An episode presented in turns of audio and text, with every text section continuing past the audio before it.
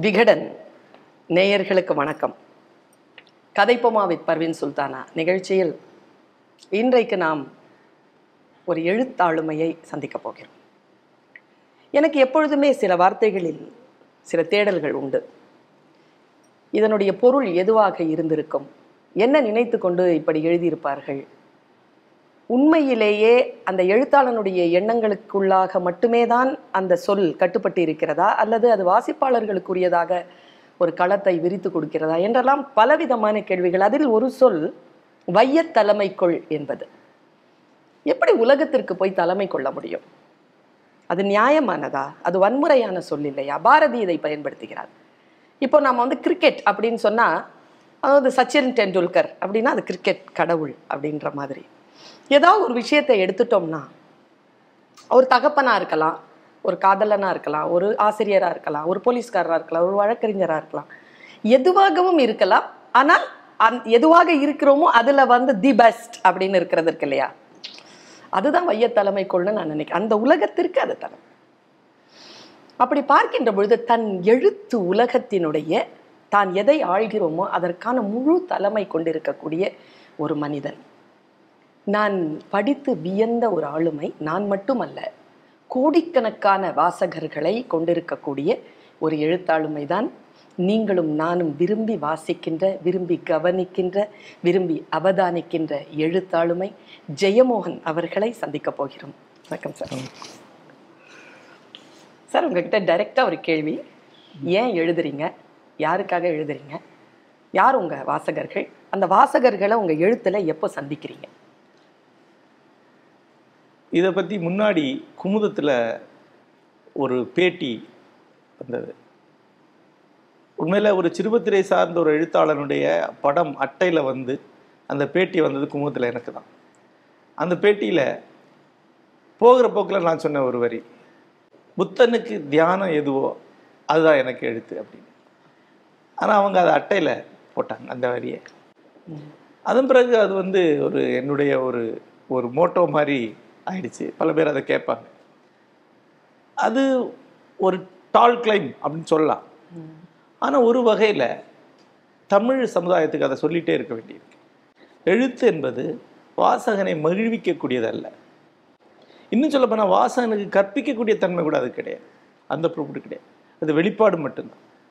எழுதும்போது வாசகன் கிடையாது. எந்த வகையிலும் என் கூட வாசகன் கிடையாது. இதை யார் வாசிப்பாங்க? நமக்கு கிடையாது. இவோ ட்ரீம் நீங்கள் ஆங்கிலத்தை சொல்லலாம். ஒரு கனவை நாமே உருவாக்கி கொள்வது பேர் தான் இலக்கியம் வந்து.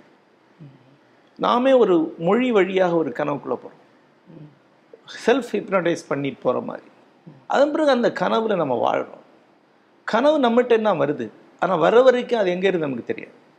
வந்த பிறகு நமக்கே அந்த கனவு பயங்கர புதுசாகவும் அது பல சமயம் அதிர்ச்சி ஊட்டக்கூடியதாகவும் நமக்கே புதிய விஷயங்களை கற்பிக்கக்கூடியதாகவும் இருக்கும். அந்த மாதிரி தான் இலக்கியம். அப்போது கனவு வந்து நமக்கு நம்மளை கற்பிக்குது பாரு. நாம் எழுதுறது நமக்கு நம்மளை கற்பிக்குது நமக்கு நம்மளை காட்டுது.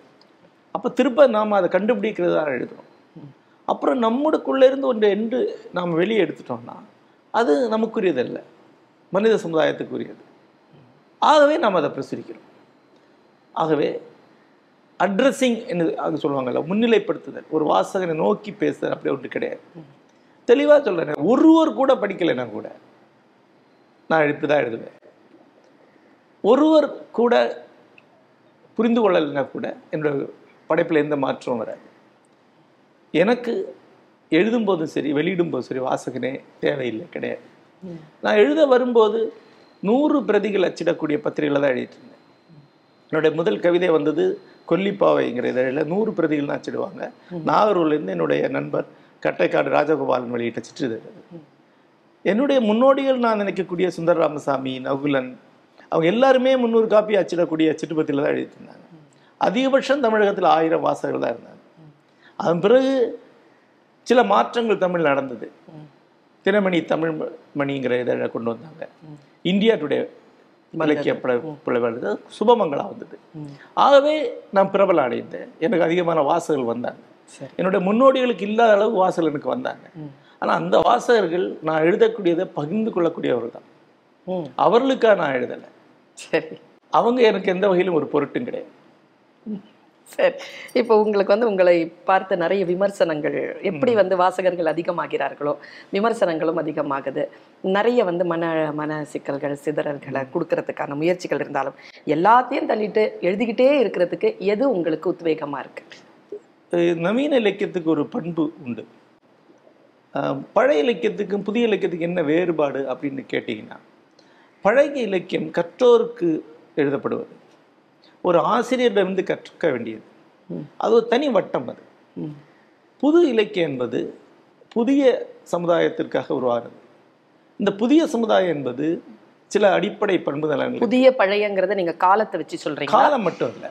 காலம் உண்டு சரியா உண்டு. காலம்னா ஏறத்தாழ ஆயிரத்தி தொள்ளாயிரத்தி ஆயிரத்தி தொள்ளாயிரம்னு சொல்லலாம். ஆயிரத்தி எண்ணூற்றி எண்பதுகள் தான் புது இலக்கியம் தொடங்கக்கூடிய காலம். ஆனா புது காலகட்டம் நவீன காலகட்டம் நம்ம சொல்லக்கூடியது. ஒன்று பொது உழைப்புன்னு சொல்லக்கூடிய ஃபேக்டரி லேபர் சொல்லக்கூடிய பொது உழைப்பு வருது. முன்னாடி குடிசை தொழில் மாதிரி குடும்ப உழைப்பு தான் இருந்தது. குலத்தொழில் தான் செஞ்சுட்டு இருந்தாங்க. இப்போ யாரும் எந்த தொழிலும் செய்யக்கூடிய அளவுக்கு மாறுற மாதிரி ம், ஃபேக்ட்ரியில் பொது போக்குவரத்து வருது. அப்போ ஒரு சமுதாயம் ஒன்றாகுது. பொது ஊடகம் வருது. அதாவது தபால் இந்த மாதிரி வருது. சரி. இதெல்லாம் சேர்ந்த உடனே முன்னாடி மக்கள் சின்ன சின்ன பாக்கெட்ஸில் இருந்தவங்கலாம் ஒன்றாகி ஒரு சமுதாயம் ஆகுறாங்க. இதான் மாடர்ன் சொசைட்டின்னு சொல்றோம். இந்த மாடர்ன் சொசைட்டிக்கு அதை ஒன்றாக்குறது இன்னொன்று பொது கல்வி என்று. முன்னாடி கல்வி இருந்தது ஆனால் அது குலக்கல்வி. ஒரு தொழிலுக்கான கல்வி ஒரு குலத்துக்கான கல்வி. அனைவருக்கும் ஒரே கல்வி என்பது மாடர்ன் ஏஜுடைய இது எல்லாமே இந்தியாவில் ஆயிரத்தி எண்ணூறுகளில் தான் வருது. ஆயிரத்தி எண்ணூற்றி எழுபதுகளுக்கு பிறகு தான் வருது இதுக்கு பிறகு உருவாகி வந்த சமுதாயம் தான் நவீன சமுதாயம் நம்ம சொல்றோம். ம். இந்த நவீன சமுதாயத்தை நோக்கி எழுதக்கூடிய எழுத்துக்கு பேர் தான் நவீன எழுத்து. அதுக்கு முன்னில் இருந்தது பழைய இலக்கியம் என்றும் இது புது இலக்கியம் நம்ம பிரிக்கிறோம். சரி. சும்மா ஒரு ஒரு பார்டர் போடுறதா இருந்தா பாரதி ராஜமையர் ஆ மாதவையா இவங்களுடைய காலம்தான் அந்த நவீன இலக்கியம் உருவாகுது பழைய இலக்கியம் என்பது கற்றோரை சான்றோரை நோக்கி செல்லக்கூடியது. புதிய இலக்கியம் என்பது நேரடியாக அது வாசகன் படிக்கிறான். நேரடியாக அவன் எடுத்து படிச்சிட முடியும். அவன் நடுவில் ஒரு இன்டர்பிரட்டர் ஒரு ஆசிரியர் மரபு ஒண்ணுமே தேவை கிடையாது பிரிண்ட் ஆகி வீட்டுக்கு போகுது. பழைய இலக்கியத்தை நீங்க தேடி தேடி போகணும். இது உங்க வீட்டு வந்து கதவை தட்டும். பிரிண்ட் வழியா. இது வழியா நவீன இலக்கியம் உருவாகி வருது. இந்த நவீன இலக்கியத்துடைய அடிப்படை பண்பு நலன்கள்ல ஒண்ணு அது நேரடியா சொசைட்டி நோக்கி பேசும். சொசைட்டி இடித்துரைக்கும் வழிகாட்டும். ஆகவே கொஞ்சம் சீண்டும் விமர்சனம் செய்யும். தமிழ்ல எழுத முதல் நவீன இலக்கியமே கடுமையான விமர்சனங்களை சந்திச்சதுங்கிற உங்களுக்கு தெரிஞ்சிருக்கணும். அதாவது ஆ. மாதவையா ஆயிரத்தி எண்ணூற்றி எழுபதுல மெட்ராஸ் கிறிஸ்டியன் காலேஜ் மேகசின்ல சாவித்ரி அப்படின்னு ஒரு புத்தகம் எழுதுறாரு. அது ஒரு பிராமண விதவையை பற்றிய புக்கு புக் பிறகு அதை வந்து முத்துமீனாட்சிங்கிற பேர்ல நாவல் ஆக்குறாரு. ம். கடும் விமர்சனங்களை கண்டு அதை பாதியில நிப்பாட்டாங்க. அப்புறம் ஒரு பதினஞ்சு வருஷம் கழிஞ்சு முத்துமீனாட்சிங்கிற பேர்ல அந்த நாவலை வெளி வெளியிடுறாரு.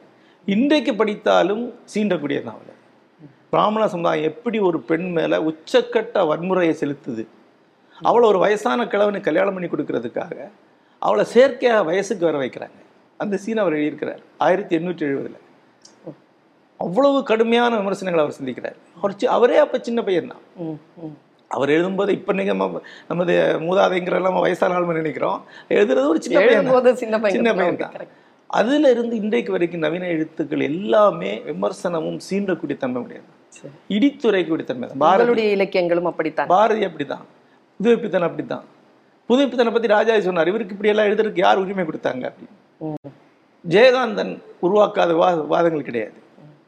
ஜெயகாந்தன் நிறைய அக்னி பிரவேசம் மாதிரியான கதைகள் வரும்போது தமிழகமே அவருக்கு எதிராக கிளர்ந்து எழுந்த காலம் இருந்தது. வெவ்வேறு இறப்பு வரைக்கும் வாதங்களில் தான் இருந்தார். சுந்தரராமசாமி சந்திக்காத வாதங்கள் கிடையாது. எந்த எழுத்தாளன் தீவிரமான எழுத்தாளன் விமர்சனையை சந்திக்காம இருந்திருக்கான்? ஒரு ஆள் கூட கிடையாது. ஏன்னா அது இலக்கியத்துல பண்பு நலன்கள்ல ஒன்று எனக்கு விமர்சனத்தன். எனக்கு என்னன்னா நீங்க விமர்சனங்களை கடந்தும் எழுதக்கூடியதை நிறைய நீங்க வந்து முன்னுதாரணம் காட்டுறீங்க. நான் ஏன் ஜெயமோகன் கிட்ட இந்த கேள்வி கேட்குறேன் அப்படின்னா அந்த நீங்க காட்டின எல்லா எழுத்தாளர்களுக்குமான ஒரு ஒரு குவான்டிட்டின்னு சொல்லுவோம் ஒரு அளவு அப்படின்னு ஒரு இலக்கியத்திற்கான அளவு புத்தகத்திற்கான அளவு அவங்க வாழ்நாள் எவ்வளவு வாழ்நாள் வாழ்ந்தாங்களோ அவங்களுடைய அந்த புத்தகத்திற்கான ஆக்கங்களுக்கான அளவு வந்து ஜெயமோகனுக்கு வந்து மீறுது. அவ்வளோ எழுதுறீங்க இன்னும் எழுதிக்கிட்டு இருக்கிறீங்க. இவ்வளவு எழுத்துக்கள் அப்படிங்கிறது வந்து அது தேவையா? அது அது உங்களுடைய சுய பிரச்சனையா இல்ல பொதுமக்களினுடைய தேவையா? அப்படிங்கிறது. அது மட்டும் இல்ல ஒரு விஷயத்துல யோசிச்சு பார்க்கணும். மொத்த கம்பராமாயணம். தமிழனுடைய மாஸ்டர் எப்பிக் அது அவ்வளோ பெரிய கம். உலகத்தின் பெரிய எப்பிக்கல் ஒன்று அதை வெறும் வரியாக அச்சடிச்சா அதிகபட்சம் ஐநூறு பக்கம் இருக்கும். ஐநூறு அறநூறு பக்கம் இருக்கும். பொன்னியின் செல்வன் அது மாதிரி எவ்வளோ படங்கு? எட்டு மடங்கு. ஏன்? ஏன் அந்த மாற்றம் வருதுன்னா அச்சு ஊடகம் வந்துடுது ம். ஓலையிலேருந்து அச்சுக்கு வரும்போது டெக்ஸ்ட் பெருசாகுது. சரி. அப்புறம் படிக்கிற இது ஈஸியாகுது. படிக்கிறது ஈஸி எளிதாகுது. அதுபோல் அச்சிலிருந்து இணைய ஊடகத்துக்கு போகும்போது இணைய ஊடகத்துக்கு போகும்போது இன்னும் டெக்ஸ்ட் பெருசாகுது சரி. இதுதான் உண்மையில் நடக்கிறது இதுதான். சரி. ஏன்னா பழைய காலத்தில் கல்கி எழுதுகிற காலத்தில் ஒரு நாவல் எழுதி அதை அச்சு கோத்து பிழை திருத்தி ப்ரெஸ்ஸில் உட்காந்து பிழை திருத்தணும். ஏன்னா அதை அந்த கட்டாயத்தை கரட்டி கரட்டி திருப்பி திருப்பி போடணும். அதை அச்சு போட்டு அதை தமிழகம் முழுக்க கொண்டு போய் சேர்க்கிறது இருக்கு. அப்போ ஒரு வாரத்திற்கு ஒரு அத்தியாயம் எழுதுறது என்பதே புரிய புரிய வேலை. அது ஆனால் நான் ஒரு நாளைக்கு ஒரு அத்தியாயம் எழுதுறேன். ரெண்டு டெக்னாலஜி ஒரு அத்தியாயம் நான் எழுதுறேன். அந்த அத்தியாயத்தை அமெரிக்கால இருந்து ஒருத்தர் எடிட் பண்ணுறேன் நான் சென்னையில இருந்து ரெண்டு ஒரு தம்பதி எடிட் பண்ணுறாங்க ம். அப்புறம் ஒரு அஞ்சாறு பேர் பிழை திருத்துறாங்க. மறுநாள் காலையில் காட்சியில் வந்துடுது சரி. மத்தியானத்துக்குள்ளே தமிழ் முழுக்க ஐம்பதாயிரம் பேர் படிச்சிடுறாங்க. இது தொழில்நுட்பம் கொடுக்கக்கூடிய வசதி. அப்புறம் படிக்கிற வேகமும் படிக்கிற இதுவும் அதிகரிச்சு. இப்போ நான் சின்ன பையனாக இருக்கும்போது ஒரு நூலகத்தில் ஒரு குறிப்பிட்ட புத்தகத்துக்காக பத்து கிலோமீட்டர் நடந்து அந்த நூலக வாசலில் உட்கார்ந்து அந்த புத்தகத்தை வாங்கி வந்து படிப்பேன். இன்றைக்கு வந்து உங்களுக்கு எந்த புத்தகம் வேணும்? நீங்கள் கூகுள் அடித்தாலே நீங்கள் அதை உடனே டவுன்லோட் பண்ணி படிச்சிடலாம். இப்போ அவைலபிலிட்டி நேரம் ஸ்பேஸ் நல்லா குறைஞ்சி கிடைக்குது படிக்கிற இது கொடுக்குது. அப்புறம் வந்து இன்றைக்கு வந்து செல்ஃபோனில் பஸ்ஸில் போயிட்டே ஒரு சாப்டர் படிச்சிடலாம். சரி. ரயிலில் போயிட்டே படிச்சிடலாம். எனக்கு எப்பவுமே சந்தேகம் என்னன்னா சார் ஒரு காலகட்டத்துக்குள்ள ஒரு வயதிற்குரியவர்கள் வந்து இப்ப நவீனமான இந்த கேட்ஜெட்ஸ் நவீனமான விஷயங்களோட வந்து அவ்வளவு சீக்கிரமா வந்து தொடர்புல வர மாட்டேங்கிறாங்க. ஆனா ஜெயமோகனுக்கு வந்து அது சீக்கிரமா சாத்தியமாயிரு. அது வந்து அவ- அவருடைய இந்த பிரபலத்திற்கு இந்த எத்தனை நிறைய மக்களிடத்தில் போய் சேர்வதற்கு அது ஒரு காரணம்னு சொல்லலாமா? காட்ஜெட்டில் ரெண்டு இருக்குது ம். உங்களுடைய கனவுக்கும் லட்சியத்துக்கும் நீங்கள் காட்ஜெட்டில் பயன்படுத்துறது வேற. காட்ஜெட் கொடுக்கக்கூடிய. கவர்ச்சிகளுக்காகவோ அதனுடைய விளையாட்டுகளுக்காக நீங்கள் போய் சிக்கிறது வேற. சரி. உங்ககிட்ட அது பயன்படுதா? அதுக்கு நீங்கள் பயன்படுறீங்களாங்கிறதான் கேள்வி. சரி சரி. நான் ஒருபோதும் காட்ஜெட்டில் சிக்கக்கூடிய ஆள் கிடையாது. ஆனா நீங்க அதை பயன்படுத்திக்கிறீங்க. எனக்கு என்ன தேவையோ அதுக்கு நான் அதை பயன்படுத்துறேன் எந்த நவீன தொழில்நுட்பம் வரான்னு சரி. சரி இப்போ நான் ஒரு எழுத்தாளனாக தமிழில் வரேன். ம். சிறுபத்திரியில் தான் எழுதிட்டு இருக்கேன். அப்புறம் என்னுடைய கொள்கையே சிறுபத்தில் தான் எழுதணுங்கிறது சரி. நானே சொல்புதிதுங்கிற சிறுபத்திரியை தொடங்கி அதை நடத்திட்டு இருக்கேன். சரி. அது கிட்டத்தட்ட அது நின்று போன காலகட்டத்தில் இணையம் வருது. இணையம் நின்று நான் ரெண்டாயிரத்தி ஒன் ரெண்டில் அதை நிறுத்துறேன். ரெண்டாயிரத்தில் இணையம் எல்லாம் வந்தாச்சு. இப்போ இணைய ஊடகம் நான் கண்டுக்கொள்றேன் தமிழில் முக தொடக்க காலத்திலேயே கம்ப்யூட்டரில் எழுத ஆரம்பித்த எழுத்தாளர் நான். இன்னும் சொல்ல போனால் சுஜாதாவுக்கு பிறகு நான் தான் தொடங்கியிருப்பேன் நினைக்கிறேன் சரி. ஆனால் நான் பேசும்போது நான் எழுதக்கூடிய எந்த தொழில்நுட்பம் சுஜாதாவுக்கு தெரியாது. அவர் பழைய வேர்டு ப்ர வேர்டு ஸ்டாருங்கிற ஒரு ஸ்டாப்ஸை தான் அவர் பயன்படுத்திட்டு இருந்தார். சரி சரி. நான் வந்து இணையத்துக்கு போகிறேன் அப்புறம் என்னுடைய சொந்த ஊடகத்தை நானே உருவாக்கிக்கிட்டேன் இப்போ வந்து என்னுடைய ஜெயமோகன் டாட் இன்கிற இணையதளம். தமிழ்நாட்டில் இருக்கக்கூடிய மிக முக்கியமான பத்திரிகை அளவிற்கே வாசகர்கள் உள்ளது இதுக்கு எனக்கு வந்து இன்னொரு ஊடகம் வந்ததில்லை. நான் சொல்லுவேன் என்னுடைய ஊடகம் தொண்ணூற்றொன்னுல இருந்து நான் எழுத வந்த காலத்திலே நான் உருவாக்கிக்கிட்ட ஊடகம் தான் இன்னொரு ஊடகத்தை நம்பி நான் இல்லை சரி இன்னொரு இடத்துல நம்ம எழுத வேண்டியதில்லை. அதுக்கு இந்த நவீன தொழில்நுட்பம் எனக்கு உதவி பண்ணுது உங்க உங்ககிட்ட வந்து கேட்கறதுக்கு எனக்கு கேள்விகள் உள்ளுக்குள்ள மண்டிக்கிட்டே இருக்கு. உங்களுடைய பதில்கள் வந்து என்னுடைய கேள்விகளால தடப்பற்றக்கூடாதுங்கிற கவலையோட தான் நான் வந்து எனக்கு கொஞ்ச நேரம் தான் உங்களோட அளவலாக முடியும். அதுக்குள்ள நான் நிறைய விஷயங்கள் உங்ககிட்ட கேட்கணும்னு எனக்கு தோணுது. உங்களுடைய இந்த கொஞ்ச நேரத்துலக்கான பேச்சிலேயே நிறைய ரெஃபரன்ஸ் கொடுக்குறீங்க நீங்க. ஒரு விஷயத்த சொன்னாலே அது உடனே கனெக்ட் ஆகுது உங்களுக்கு நிறைய ரெஃபரன்ஸ் வரலாறு வரலாறு அப்படிங்கிற ஒரு விஷயத்துல ஜெயமோகன் வந்து வரலாறு பற்றிய பார்வையில வந்து வித்தியாசமானவராக வந்து இதுவரைக்கும் வந்து கணிக்கப்படுற அதுல விமர்சனங்களும் உண்டு ஆதரவும் உண்டு. எனக்கான கேள்வி வந்து தமிழ்ச்சூழல் அதுல வரலாறு எவ்வளவு முக்கியத்துவம் பெறுகிறது? ஒன்று. இரண்டாவது வந்து இப்போ சமீப காலமா அஹ், கொடுமணல் கொற்கை கீழடி அப்படிங்கிற பதிவுகள் எல்லாம் வந்து நிறைய வந்துகிட்டு இருக்கு. உம், சாதாரணமா சொல்றாங்க வர இந்திய வரலாறு வந்து தென்னகத்திலிருந்து தான் தொடங்கியதுன்னு. உங்கள் கருத்து என்ன? முதல் விஷயம் ஏன் வரலாறு முக்கியம் அப்படின்னா ஒரு எழுத்தாளனுக்கு தத்துவம் வரலாறு ரெண்டுமே ரெண்டு சிறகு மாதிரி என்ன அவன் பறக்க முடியும். குறிப்பாக நாவல் ஆசிரியனுக்கு வரலாறு ரொம்ப முக்கியம். நான் வந்து என்னுடைய இருபத்தைந்து வயதிலும் தொடர்ந்து வரலாறு படித்து கொண்டிருக்கிறேன். சொல்ல போனால் ஒரு நாள் கூட விடாமல் படிக்கக்கூடியவன். தமிழில் வரக்கூடிய முக்கியமான வரலாற்று ஏடுகளை படிக்கக்கூடியவன். வரலாற்று நூலில் படிச்சிருக்கேன். இதுக்கு அப்பால் மைக்ரோ ஹிஸ்டரின்னு சொல்லி கன்னியாகுமரி ஜில்லா திருவாங்கூருடைய வரலாற்றில் ஒரு தனி ஆர்வமும் பயிற்சியும் உண்டு. ஏன் தமிழ்நாட்டில் வரலாறு முக்கியம்னா தமிழ்நாட்டுடைய பொது களத்தில் வரலாறை பற்றின புரிதல் அறவே கிடையாது. வரலாறு என்பது புறவயமான தரவுகளை கொண்டு உருவாக்கப்படக்கூடிய ஒரு சித்திரம். அதுல பற்றுகளுக்கு இடம் கிடையாது. ஒரு வரலாற்று ஆய்வாளர் தமிழர் பெருமையை எடுத்து சொல்வதற்காக இந்த வரலாறை நான் செய்தேன் என்று சொன்னாலும் வரலாற்று ஆய்வாளன் கிடையாது. பெருமையோ சிறுமையோ அது உன்னுடைய வேலை இல்லை. பதிவுகளை எது இருக்கோ அதை சொல்றது அவனுடைய வேலை. அப்போ தமிழ்நாட்டில் வரலாறு பற்றி பேசுகிறவங்களுக்கு பெரும்பாலானவர்களுக்கு ஒரு தாழ் உணர்ச்சி இருக்கு. தங்களுடைய செயற்கையான பெருமிதங்களை சொல்வதற்கு வரலாற்றில் ஏதாவது கிடைக்குமான்னு பார்க்குறேன் இது பெரிய குற்றச்சாட்டா இருக்குது. அது பெரிய குற்றச்சாட்டு குற்றச்சாட்டில் அது ஒரு வரலாற்று உண்மை. நான் முப்பது வருஷம் சொல்லிட்டு இருக்கேன். கடும் தாழ் உணர்ச்சியிலேருந்து அதாவது தமிழ் போன்று ஒலிக்கக்கூடிய ஒரு பத்து வார்த்தை ஏதாவது ஒரு மொழியில் இருந்தால் அந்த மொழி தமிழ்லேருந்து வந்தேன்னு சொல்லிடுவாங்க. அல்லது ஒரு தொல்லியல் சான்று கிடைக்கும்போது அது எந்த அளவுக்கு அறிவியல் பூர்வானது அது எங்கே பொருத்துறதுங்கிறதெல்லாம் தெரியாது. உடனடியாக சொல்லிடுவோம். நீங்கள் யூடியூப்பில் போய் தமிழ்நாட்டு வரலாறை பற்றி இருக்கக்கூடிய அந்த பேச்சுகளை பார்த்தீங்கன்னா உலக அளவிலேயே இந்த அளவுக்கு முட்டாள்தனங்களை வலையேற்றி இருக்கக்கூடிய ஒரு இனம் தமிழகத்தில் வேற ஆள் கிடையாது. பைத்தியங்களுடைய உலகமாக தோணும். நீங்க இப்படி சொல்றதுனால நீங்க தமிழ் இனத்திற்கு எதிரானவர் அப்படின்னு அதுக்கு என்ன பிரச்சனை? அதெல்லாம் நான் சொன்னேன் என்னோட விமர்சனம் அப்படிதான் இருக்கும். ஒன்று இந்த வரலாற்று சான்றுகள் வரும்போது ஒன்று இதனால் என்ன ஆகுதுன்னா நமக்கு உண்மையிலே இருக்கக்கூடிய பெருமிதங்களையோ. நம்முடைய உண்மையான வெற்றிகளையோ மற்றவங்க அங்கீகரிக்க மாட்டாங்க. தமிழகத்தினுடைய வரலாற்று ஆய்வாளர்கள் பொதுவாக இந்திய சூழலே உலக சூழலையுமே மிக ஏளனத்துக்குரிய அரை வேக்காடுகள்ங்கிறது தான் கருத்தாக இருக்கு ஏன்னா இவங்க என்ன முட்டாள்தனம்னு சொல்லுவாங்க. புறவயமான ஆய்வுங்களுக்கு கிடையாது. முதல்லயே சில முன்னுகள் வச்சுட்டு சொல்லுவாங்கங்கிறது தான். உண்மையிலேயே பெருமிதம் கொள்ளக்கூடிய விஷயங்கள் இருக்கு. ம், ஒன்று தென் தமிழக வரலாறு அல்லது தமிழக வரலாறு என்பது மிக தொன்மையானது. நமக்கு ஒரு நீண்ட மரபு இருக்கு. ஆனா இதை நம்ம ஒரு ரேஷனல் அப்ரோச்சில் உலக அளவில் சொல்லணும். ஆனா அப்படி நம்ம சொல்றதில்லை. உதாரணமா அஹ், அப்படி சொல்லக்கூடிய ஆட்கள் நமக்கு தெரியவும் தெரியாது. உண்மையான இந்த வரலாறை பத்தி பேசுறவங்களுக்கு உண்மையான வரலாற்று ஆய்வு பண்ணவங்க யாருன்னு தெரியாது. சரி, உதாரணம் சொல்றேனே. தமிழகத்துல தமிழ் இயக்கம் தொடங்கின பிறகு கல் தோன்றி மண் தோன்றா காலத்தே விண் தோன்றிய மூத்த தமிழ் இங்க உள்ள சொல்லிட்டு இருக்கும்போது இங்க அன்றைக்கு தமிழறிஞர்கள் தான் வரலாற்று ஆய்வு பண்ணிட்டு இருந்தாங்க பல பேர்.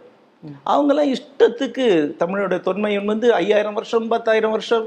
நியாண்டர்தால் குரங்கே முதல் குரங்கே தமிழ் குரங்கு தான். புதுமை சொல்றேன். எழுதிட்டு இருந்த போது நம்ம பத்தி வெள்ளக்காரன் என்ன சொன்னான்? ஆயிரத்தி தொள்ளாயிரத்தி அறுபதுகள் வரைக்கும் கூட சர்வதேச அளவில் இருக்கக்கூடிய ஆய்வாளர்கள் யாருமே சங்க காலம் என்பது ஒன்று இல்லை என்று தான் சொல்லிக் கொண்டிருந்தாங்க பல்லவர் காலத்து புலவர்கள் ஜெயின புலவர்களால் உருவாக்கப்பட்ட சில தொகை நூல்கள் தான் சங்க இலக்கியங்கள். ஒரு தொல்லியல் சான்று கூட கிடையாது. ஆகவே சங்க இலக்கியம் என்று ஒன்று இல்லை. அப்புறம் இரண்டு பேர் அவர்களுடைய தனி ஆய்வுகளில் சொல்லியல் சான்றில் கொண்டு முன்வைக்கிறாங்க ஒருவர் ஐராவத மகாதேவன். இவர் நாகசாமி. நாகசாமி. உவேச தொல்லியல் ஆய்வு. தொல்லியல் ஆய்வு. தொல்லியல்னா கல்வெட்டு சார்ந்து அப்போ நமக்கு சங்க இலக்கியம் பார்த்து சங்க காலம் கொடுத்து கிடைக்கக்கூடியது சமண குகையில் இருக்கக்கூடிய ஒத்தை வரிகள். தான் அதியமான் பற்றி ஒரு ஒத்தை வரி இருக்கு. அது சத்திய விரத அப்படிங்கிற இருக்கு. அதுலேருந்து அதிகமான இருக்கலாம் அப்படின்னு ஊகிக்கிறாங்க. அசோகர் காலத்து கல்வெட்டு. அந்த கல்வெட்டுகள் அசோகர் காலத்து கல்வெட்டு கிமு ஒன்றாம் நூற்றாண்டா இருக்கலாம். அது எல்லாமே பெரும்பாலும் அந்த குகைப்பாழிகளை வெட்டி கொடுத்ததை பற்றிய ஒரு வரி தான். அதிலிருந்து தான் சங்க காலம் திரு ஆதென்டிக் அப்படிங்கிறத எழுபதுகளுக்கு. எழுபதுக்கு பிறகு நிறுவ முடியும். அதுதான் வரலாற்று ஆய்வு. ஏன்னா அப்படி ஒருத்தர் சொல்லும்போது நீங்க தொல்லியல் ஆய்வோட தான் போகணும். அப்படி போனவர்களே உங்க தெரியுமா? ஐவரா ஏதாவது முதல் தெரியாது நாகசாமியை தெரியாது. அப்படி நாகசாமி பல மேடைகள்ல இங்க உள்ள குகை கல்வெட்டுகளை கொண்டு வந்து கொடுத்து சங்க காலத்தை நிரூபிச்சிருக்கிறார். தமிழகத்துல என்ன வரலாற்று ஆய்வோட ஒரு பெரிய இடர் என்னவென்றால் நமக்கு தொல்லியல் சான்று கிடைக்கிற இடத்துல அதை நிறுவக்கூடிய இலக்கிய சான்றுகளோ மொழி சான்றுகளோ கிடையாது. மொழி சான்றுகள் இருக்கக்கூடிய இடத்துல தொல்லியல் சான்றுகள் கிடையாது. கிடையாது. உதாரணமா ஆதிச்சநல்லூர் கொடுமணல் போன்றவை வந்து குறைந்தது ரெண்டாயிரத்திலிருந்து ரெண்டாயிரத்தி ஐநூறு வருடங்கள் பழமையானவை. அதாவது இரும்பு உருக்கப்பட்ட பிறகு வந்தவை. அப்படின்னா ஒரு அதிகபட்சம் பின்னால் தண்டா மூவாயிரம் வருஷங்கள் போகலாம் ஆனால் ஆனா அது எந்த காலம் நம்ம அந்த பண்பாடை பத்தி எந்த தரவும் நம்மகிட்ட கிடையாது. எந்த தரவும் கிடையாது. அதை பற்றி இலக்கிய சான்றே கிடையாது. அதெல்லாம் தொல்லியல் சான்று இருக்கு. அப்போ அந்த மேல விளக்க முடியாது. அதன் பிறகு தொல்லியல் இலக்கிய சான்று கிடைக்க ஆரம்பிக்கிறது புறநானூர்லேருந்து புறநானூறும் குறுந்தொகை தான் மிக பழமையான நூல்கள். குறுந்தொகை காலகட்டத்தை சார்ந்த தொல்லியல் சார்கள் எதுவுமே கிடையாது. இந்த நூல்களை குறிப்பிடக்கூடிய ஒரு தொல்லியல் சான்று கூட இப்போ கிடையாது. அப்போது கீழடி போன்ற இடங்கள் எங்கே முக்கியத்துவம் பெறுதுண்டா? இப்போ நமக்கு உலக அளவில் சங்க இலக்கிய காலகட்டத்தை சேர்ந்தது என்று உறுதியாக சொல்லப்படக்கூடிய ஒரு சிறு நகரம் கிடைச்சிருக்கு. ஒரு சிறு நகரம். இதுதான் அதனுடைய முக்கியத்துவம். இப்போ நீங்க வந்து சங்க இலக்கியத்தை பற்றி தொல்லியல் சான்று இருக்கான்னு கேட்டா ஏற்கனவே புகழூர் கல்வெட்டு போல முக்கியமான கல்வெட்டுகள் இருக்குங்க. இப்போ ஒரு நகரம் கிடைச்சிருக்கு. இது சங்க காலம். அதாவது கிமு ஒன்றாம் நூற்றாண்டு ரெண்டாம் நூற்றாண்டு. அதாவது அசோகருக்கு நூறு ஆண்டுகளுக்கு பிறகு. பிறகு. மௌரிய காலகட்டத்துடைய கடைசி காலத்துல. சாதவாகன ஆட்சி காலத்துடைய கடைசி காலத்துல. நமக்கு இங்கே ஒரு நகரம் இருந்திருக்கு. ஆனா இந்திய வரலாறு. தொல்லியல் சான்றுகள் அடிப்படையிலேயே மௌரியர் பீரியட் வந்து மிக அதுக்கு முந்நூறு வருஷம் பழமையான மௌரிய சான்றுகள் இன்னைக்கு கிடைக்குது. இப்போ போனாலே ராஜகிரகம் அல்லது ராஜகீரில் போய் வந்து பிம்பிசாரனுடைய ஆளு மாளிகையோட அடித்தளத்தை பார்க்கலாம் நீங்க. அது க கீழடியை விட இருநூறு வருஷம் பழமையானது. அப்புறம் வந்து சாரநாத் ஸ்தூபி இருக்கு. சாஞ்சி ஸ்தூபி இருக்கு. இதெல்லாமே நம்மளோட கீழடியெல்லாம் விட பழமையானது தான் அதை விட நமக்கு இரும்பு காலகட்டத்தை சேர்ந்தது தான் ஆதிச்சநல்லூர் குடும்பம் அதை விட பழமையான குறைந்தது முந்நூறு நகரங்கள் ராஜஸ்தான் பாலைவனம் கட்சி பாலைவனங்கள்ல இருக்கு ம். அஹ் லோத்தல் காளிஃபங்கன் இதெல்லாமே ஹரப்பா மொஹஞ்சதாரை விட காலத்தால் பழமையானது ஆறாயிரம் ஆண்டுகள் பழமையானது. இது நம்ம பழமைன்னு சொல்ல போனா இதை விட பழமையானது மெசபடோமியா கலாச்சாரம். அதை விட ரெண்டாயிரம் மூவாயிரம் ஆண்டுகள் பழமையானது பெய்ஜிங் அதாவது சீன கலாச்சாரம் அல்லது மாயன் கலாச்சாரம் ஆக நம்ம அந்த தொன்மைகளை எல்லாம் பின்னால் தள்ளி அந்த பெருமிதத்தை அடைய வேண்டியதில்லை. கீழடியுடைய இடம் என்ன என்றால். வரலாற்றில் சங்ககாலம் என்பது ஒரு புனைவு அல்ல. என்று சொல்லக்கூடிய ஒரு நகரம் தோண்டி எடுக்கப்பட்டிருக்கிறது இனிமே அதை மறுக்க முடியாது சரி இது ஐராவத மகாதேவன் கல்வெட்டுகளை கண்டுபிடித்ததுக்கு நிகரான ஒரு சாதனை அவ்வளவுதான் ம். எல்லாமே வரலாற்று இங்கிருந்து தான் தொடங்குகிறது. எல்லாம் வரலாறு என்னன்னே தெரியாமல் சொல்லக்கூடியது. அப்படி யாருமே வரலாறு படிக்கிறது. உங்க பார்த்து இதை பேசுகிறோம்டா ஏதாவது ஒரு வரலாறு நூலை படிச்சிருக்கீங்கன்னா கிடையாது. ஏதாவது ரெண்டு வரலாற்று ஆசிரியர் பேரை சொல்லுன்னா தெரியாது. ஆனால் அவங்க தான் இதெல்லாம் பேசிகிட்டு இருக்காங்க. இதுதான் பாப்புலர் உரையாடல்ல இருக்கு. ம். இப்போ நீங்க வந்து உலக இப்போ வரலாறை பற்றி பேசும்பொழுது நீ உங்களுக்குன்னு சொல்லிட்டு ஒரு பார்வை இருக்குது அந்த பார்வை வந்து தொல்லியல் சார்ந்து இருக்கு இப்படி நீங்க வைக்கிறீங்க. அதே மாதிரி உங்களுக்கு அரசியல். அரசியலும் அது வரலாறு சார்ந்தது தான் இப்போ வந்து ஒரு இருபது ஆண்டுகளுக்கு முன்னால் நீங்கள் எழுதிய பின்தொடரும் நிழலின் குரல். இந்த நூல் வந்து ரஷ்யாவினுடைய ஒரு ஒரு அது உடைந்ததற்கு பிறகான பின்விளைவு இலக்கியங்களில். இன்னைக்கும் வந்து பேசப்பட்டு இருக்கக்கூடிய இலக்கியம். ஆனால் அதை பற்றி பேசுகின்ற பொழுது ஜோதி பிரகாசம் சார் இல்லைன்னா சிவசேகரம் ஐயா. இவங்க எல்லாருமே வந்து நீங்கள் அந்த வரலாற்றை சரியாக மார்க்சியம் பற்றிய சரியாக புரிதல் இல்லாமல் ஒரு ஒரு ஆக்கத்தை வந்து சில தகவல்களை வைத்துக்கொண்டு ஒரு ஆக்கத்தை கொடுக்கிறது அப்படிங்கிறது வந்து அது சரியில்லை அப்படின்னு சொல்றாங்க.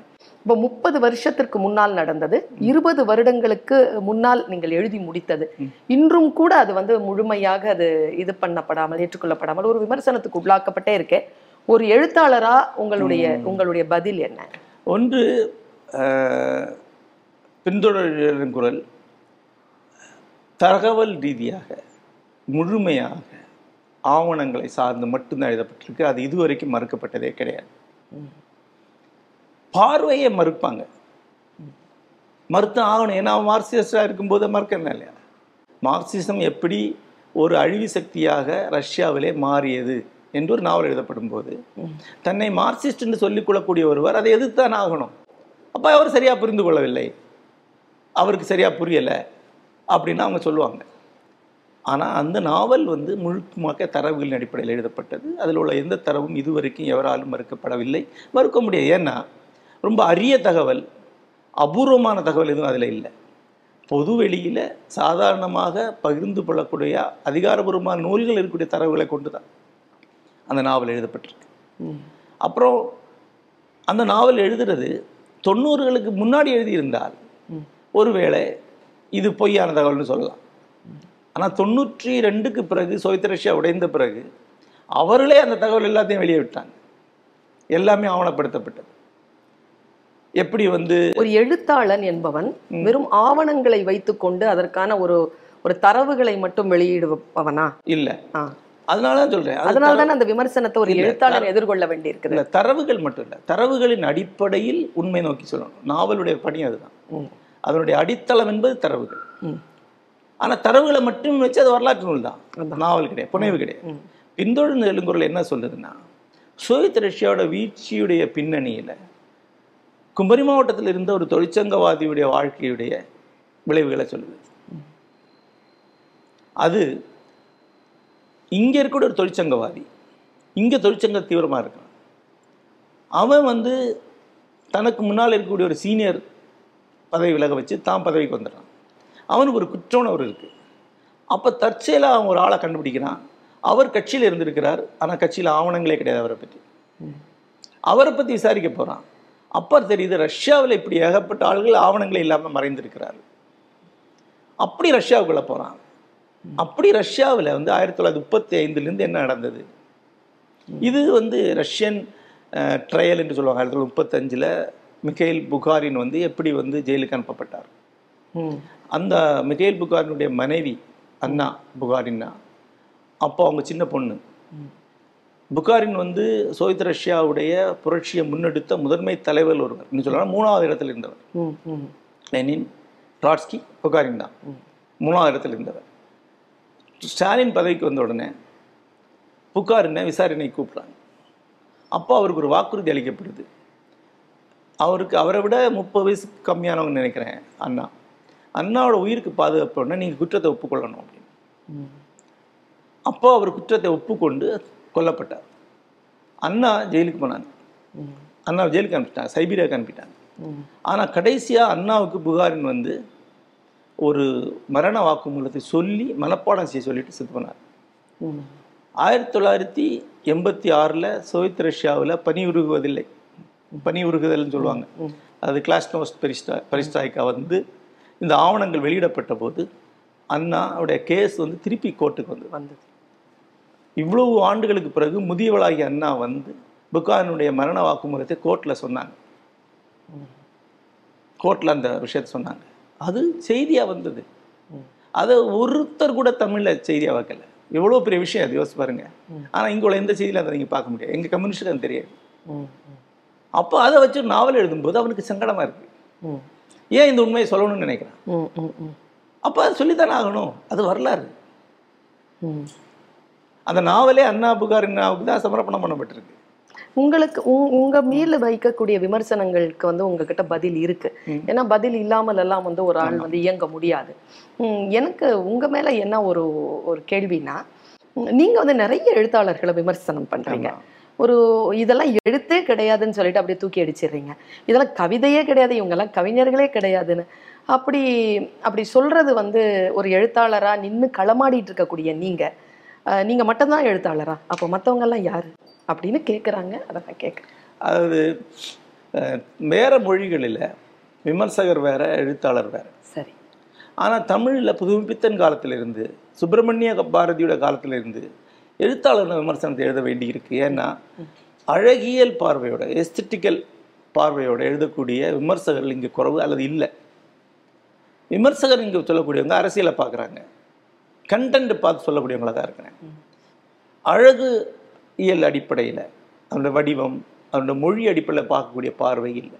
நீங்கள் இந்த கேள்வியை பாரதியிட்ட கேட்கலாம். ஏன்னா அவர் எழுதியிருக்கார். ஏகப்பட்ட விமர்சனங்கள் இருக்கார் இந்த கேள்வியை நீங்கள் புதுவித்தன்ட்ட கேட்கலாம். ஏன்னா ஏகப்பட்ட விமர்சனம் இருக்கார் இந்த கேள்வியை நீங்கள் சுந்தராமசாமிகிட்ட கேட்கலாம். இந்த கேள்வி ஜெயபவன்ட்டையும் கேட்கலாம். இந்த கேள்வி இதுக்கு என்ன எனக்கு அடுத்த தலைமுறை வரக்கூடிய இளம் எழுத்தாளர்கிட்டையும் கேட்கலாம் அவங்களும் பல பேர் எழுதுகிறாங்க என்ன அப்படின்னு பார்த்தா விமர்சனம் மூன்று வகையான விமர்சனம் இருக்குது ஒன்று கல்வித்துறை சார்ந்த விமர்சனம். அவங்களுடைய விமர்சனம் என்பது கிளாசிஃபிகேஷன் மட்டும்தான். இது எந்த காலகட்டம்? இது எந்த இயல்புள்ளது பட்டியல் போட்டு கிளாஸிஃபை பண்ணுறது தான் வகை வகைப்படுத்தல் மட்டும். இன்னொன்று அரசியல் கோட்பாடு சார்ந்த விமர்சனம். இந்த முற்போக்கா பிற்போக்கா? கம்யூனிசமா ஆதரவா இது அவங்க பார்ப்போம். இன்னொன்று இது சிறுகதையாக வந்திருக்கா? நாவலாக வந்திருக்கா?